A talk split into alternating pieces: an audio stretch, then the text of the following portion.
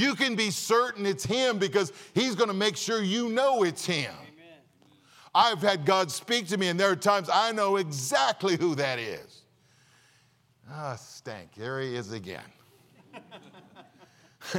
He's going to tell me to do something I'd really rather not do, but you know, if that's what he wants, that's what I'm going to do because he spoke to me. He impressed my heart. How many have ever had God impress something on your heart? Come on, raise your hand. We're a Baptist church, we vote. All right, it's certain. Now, listen, listen to me. Listen to me. It never contradicts what the Word of God says. Amen. The Spirit of God never tells you to do something that's contradictory to the Word of God. Every once in a while, I'll, I'll have one of those counseling sessions. That's not my favorite thing, I'll be real honest with you. I'm not a great counselor. My wife's a far better counselor than what I am. My problem is because I'm the preacher, people expect me to be able to do it. So I go do the best I can. But every once in a while, I'll have a counseling session and somebody will say something to me. I go,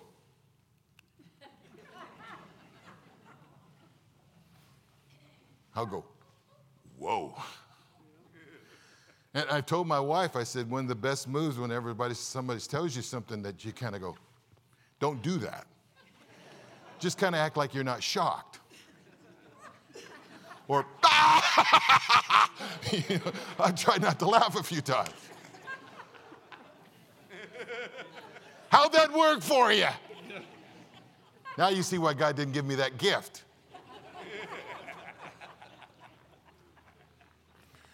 Every once in a while, as a pastor, somebody will tell me, I had a guy one time tell me, he said, with a straight face.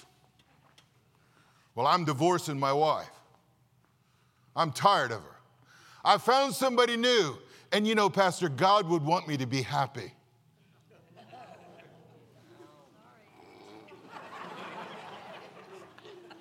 Serious? And what Bible verse do you have for that? God wants us to be happy. Show me that one in the Bible. By the way, you won't find it. God wants us to be holy. Happy may be in there somewhere, but He doesn't work on happy, He works on holy. And sometimes He may be using your wife to make you holy.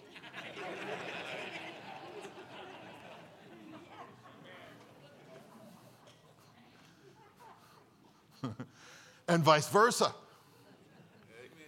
Yes or no? So the Spirit of God speaks to us. God speaks. How does He speak? Through His Word. How does He speak? Through the Holy Spirit. Now, notice, notice what God tells him. He says, I want you to go. Now, go back, if you will, 1 Kings 17. Look what it says. Elijah the Tishbite, who was the inhabitants of Gilead, said unto Ahab, The Lord that liveth, Behold, whom I stand, there shall not be dew or rain for three years, but according to my word. What does he want Elijah to do? He wants him to transmit a message to this wicked king it's not going to rain. I don't have time to turn, but you pay attention to me just for a second. Deuteronomy 28 is an incredible passage because he talks about certain things that you do if, if you obey and certain things you do if you don't obey. And he says, if you don't obey, one of the things I will use against you is I will bring drought in your land. I will make sure that it never rains in your land to punish you. So, drought in the scriptures is a consequence of disobedience. Now, if you were here the first time we talked about Elijah, one of the things you got to learn about, we've got a string of terrible kings. It started off with a guy named Jeroboam. Jeroboam introduces into Israel Baal worshiping and idol worshiping and groves and, and all kinds of idolatry into the land. And every king gets progressively worse until there's this guy named Ahab that comes along and he marries a woman named Jezebel. And Jezebel is a Zidonian. And Jezebel introduces into Israel Baal worshiping. By the way, you can't believe how horrible that was. It was idolatrous, it was immoral. They had priests and priestesses that worked in the temples, and they would go out and sell their bodies. And the way you worship their God, Baal, was to have sex illicitly with these prostitutes. By the way, Baal was the harvest god, Baal was the rain god, Baal was the fertility god. And they believed that if you worship Baal, that it would make it rain. And so when Elijah comes in and says, It's not going to rain for the next three years, or until I say so. That was huge. Now, I got to quit, but I want to show you one more verse. Will you let me show you one more verse? Yeah, I know. Some of them say, shut up.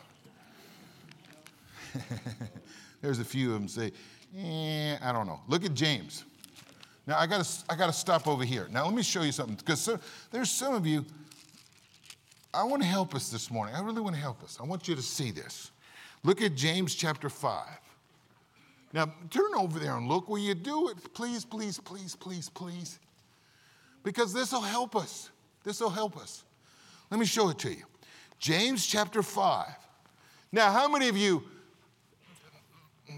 let me look at your eyeballs just for a second. I know you got to find James. Once you find it, then look up here just for a second. How many of you think that sometimes these Old Testament prophets are just way out of our league? Come on, would you agree with that? I could never be like that. I could never do what he does. Yes or no? You ever feel that way? Yes. Now, when you think about Elijah, don't forget he was a nobody from Nowheresville. By the way, that kind of sounds like Phil Martin. Jesus, I know, Paul, I know, but who's Phil? You ever been there? Look at, look at, look at 517. Now look over there, 517, James 517. You got it? Elias, that's Elijah. You got your King James Bible, that's Elijah, okay? Was a man subject to like passions as we are. Hey, I like that. That means every once in a while Elijah got discouraged. You ever been there? Every once in a while, Elijah felt overwhelmed. You ever been there? Every once in a while, uh oh, look out. Elijah lost his temper. He was a man under like passions such as we are. Can I give you the Phil Martin Amplified?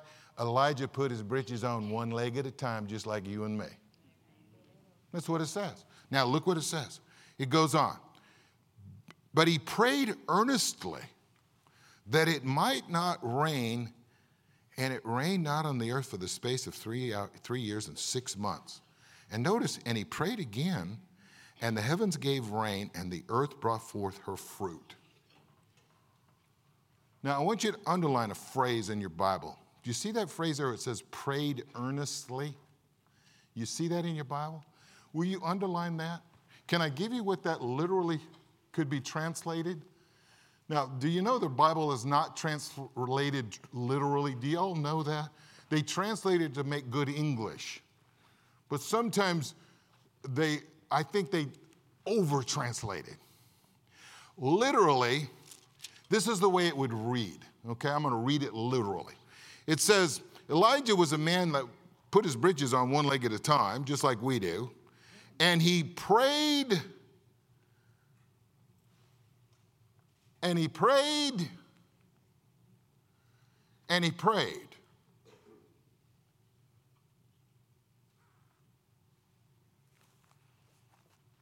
And it didn't rain for three and a half years. And then he prayed and it rained. Can I help you with something? You know what that verse is teaching me? Prayer is something you do with perseverance. How many of you ever prayed about something one time? And you got discouraged and you quit?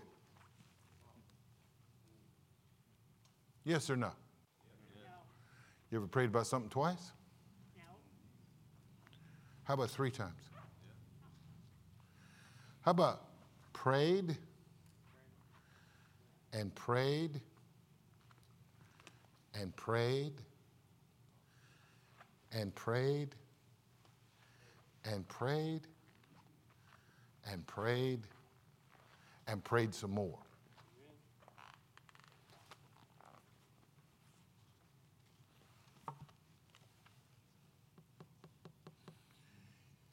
You know the way we read the story of Elijah? He gets up there, he says, Lord, don't let it pray, don't let it rain. And we somehow think it just stopped raining. You know what I think? Elijah's going to go over to this place called Cherith, and he's still praying. And he's still praying. And he's still praying. And he's still praying. And he's still praying.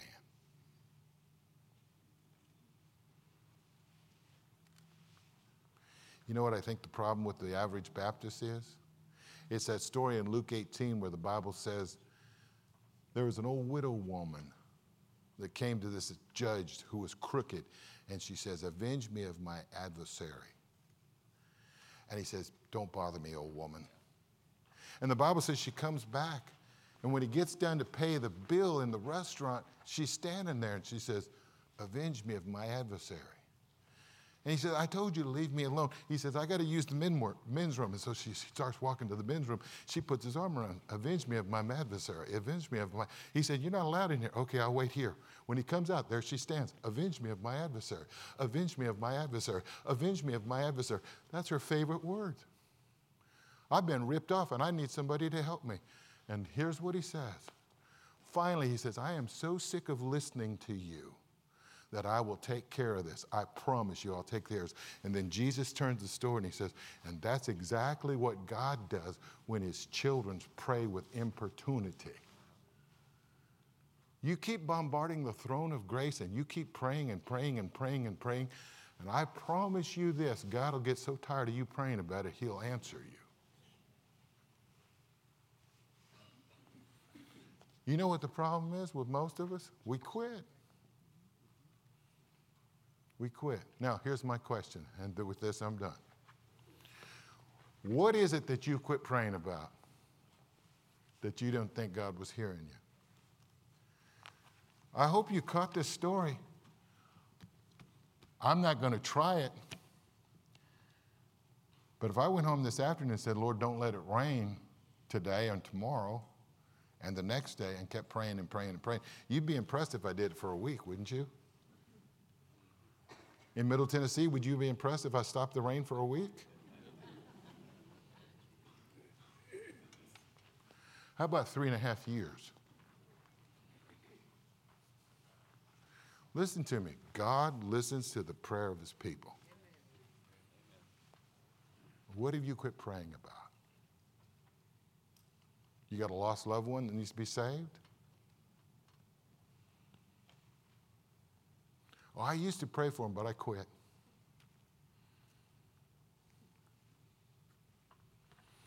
You know, every once in a while, the Lord does things to me that reminds me of who He is and who I'm not. Last few weeks, I've been praying about new tires on my car. I said, Lord, I, am getting pretty wore out on these tires. I even told him, I said, Lord, here's where I've been driving.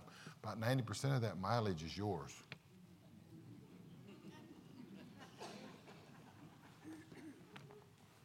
Them tires are they're wore out because I made hospital calls, made visits on members, made visits on all kinds of folks, Lord. And them tires, I'm a, the other day I was driving down the road and it was raining outside and my car started going. I said, Lord, your tires are hydroplaning.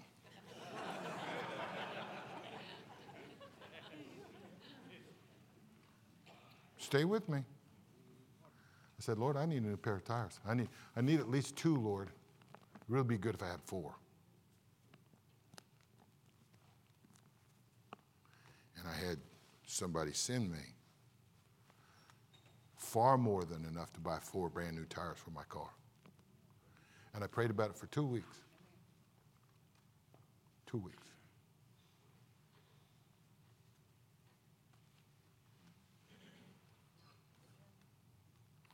Lord, every once in a while, I just says, you know what, Phil? I'll answer your prayer just to show you I still live.